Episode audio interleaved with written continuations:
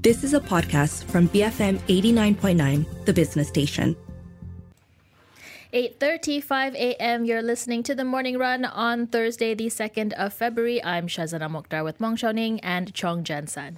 We're three weeks away from the tabling of the revised 2023 budget on February 24th, and all eyes are on the Prime Minister and Finance Minister Datuk Seri Anwar Ibrahim for signals on how he will address the economic problems facing the country. Malaysia has the widest fiscal deficit in Southeast Asia after the Philippines. Earlier this month, the Prime Minister warned that the government had debts and liabilities of some 1.5 trillion ringgit and a budget deficit setting of 5.8% of GDP as of last year. Now, in an interview with Bloomberg this week, Anwar Ibrahim said that he will work to, to, to gradually lower national debt while minimizing financial impact on lower income households.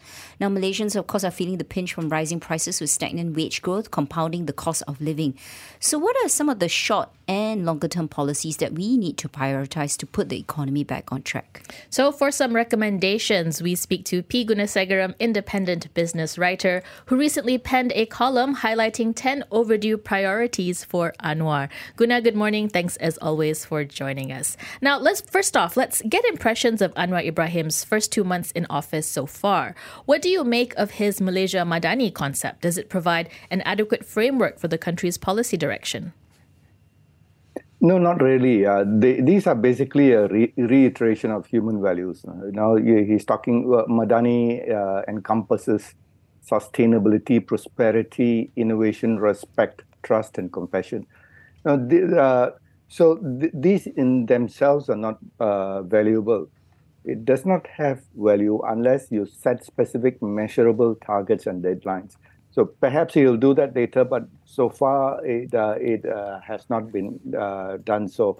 So say if you take prosperity, for instance, then you may want to set a target, uh, say a median income per capita must reach so much by such a date. So that's a target that you work towards. And then you have to explain to people how you are going to actually do this. If you talk about compassion, then perhaps you should reduce unnatural deaths in detention mm. to zero in perhaps three years. You know, so those kind of targets need to be set, and you need to know how you are going to do it. There needs to be a strategy and a plan of action. So if you say sustainability, it won't happen by itself. What do you want to happen? How are you going to make it happen? And how are you going to measure success or failure? So without these things, without this kind of fleshing out of the Madani concept, uh, the concepts are mere fluff. Guna, in his interview with Bloomberg, Anwar Ibrahim said the government will gradually lower national debt without resorting to taxes that hurt the B40. But putting taxes aside, what are the most feasible options he has to reduce government debt? I think first you need to get the figures right now. So, what are the internationally accepted debt figures? I'm sure it is not 1.5 trillion. I just checked. As at September, the official figure was around US 230 billion. That makes it about ringgit 970 billion, less than the 1 trillion. So when you talk about these debt figures, uh, you you have to state what you are including in the debt figures. So this might include contingent liabilities and other obligations, and every major item here needs to be explained. For instance, okay, uh, the uh, take Petronas for instance. So that is wholly owned by the government. So Petronas's debt, which may amount to a few hundred billion, uh, perhaps, is reflected in the debt of the national government.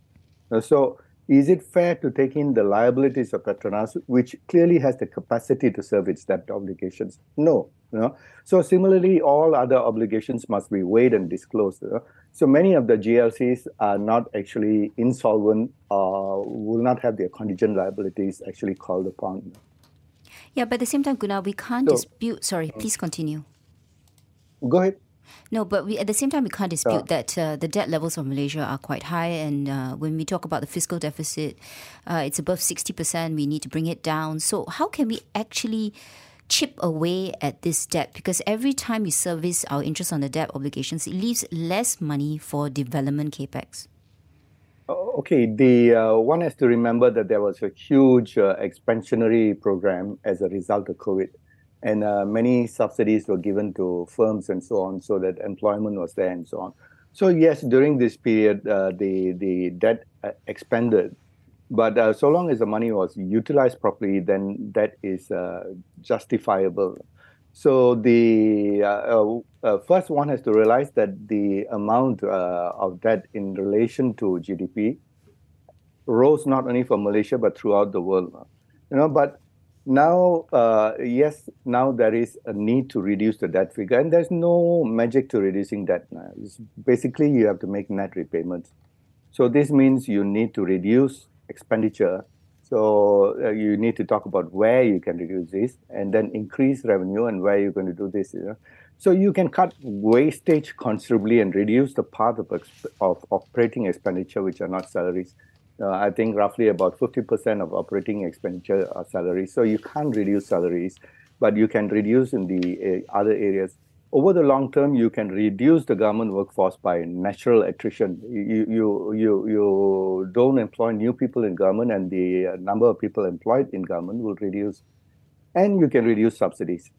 Uh, subsidies are politically loaded, but surely it is possible to have targeted uh, subsidies instead of a blanket fuel subsidy, for instance. You know, mm. so where you can uh, you, you, can some of the savings uh, from the reduction of subsidies you can give it as direct grants to people in the lower income group, to to those owning motorbikes, for instance, to subsidize, say, for instance, their their petrol bill. Mm. So these are some of the ways that can be done, and of course, uh, the eventual introduction of GST, which is a loaded topic at this point of time. I mean, you're a proponent of GST, Guna. Uh, Anwar has said he's not looking to introduce GST at this stage because um, because it's a loaded question, as you said. Although he acknowledges that it is the most transparent and efficient tax system, when do you think would be the right time to bring it back? I think right now with the uh, with the interest rates, uh, you know, I mean, uh, throughout the world, uh, there are efforts to fight inflation, and uh, the prices of uh, things are going up largely because one of the reasons is because of because of the fuel price rising.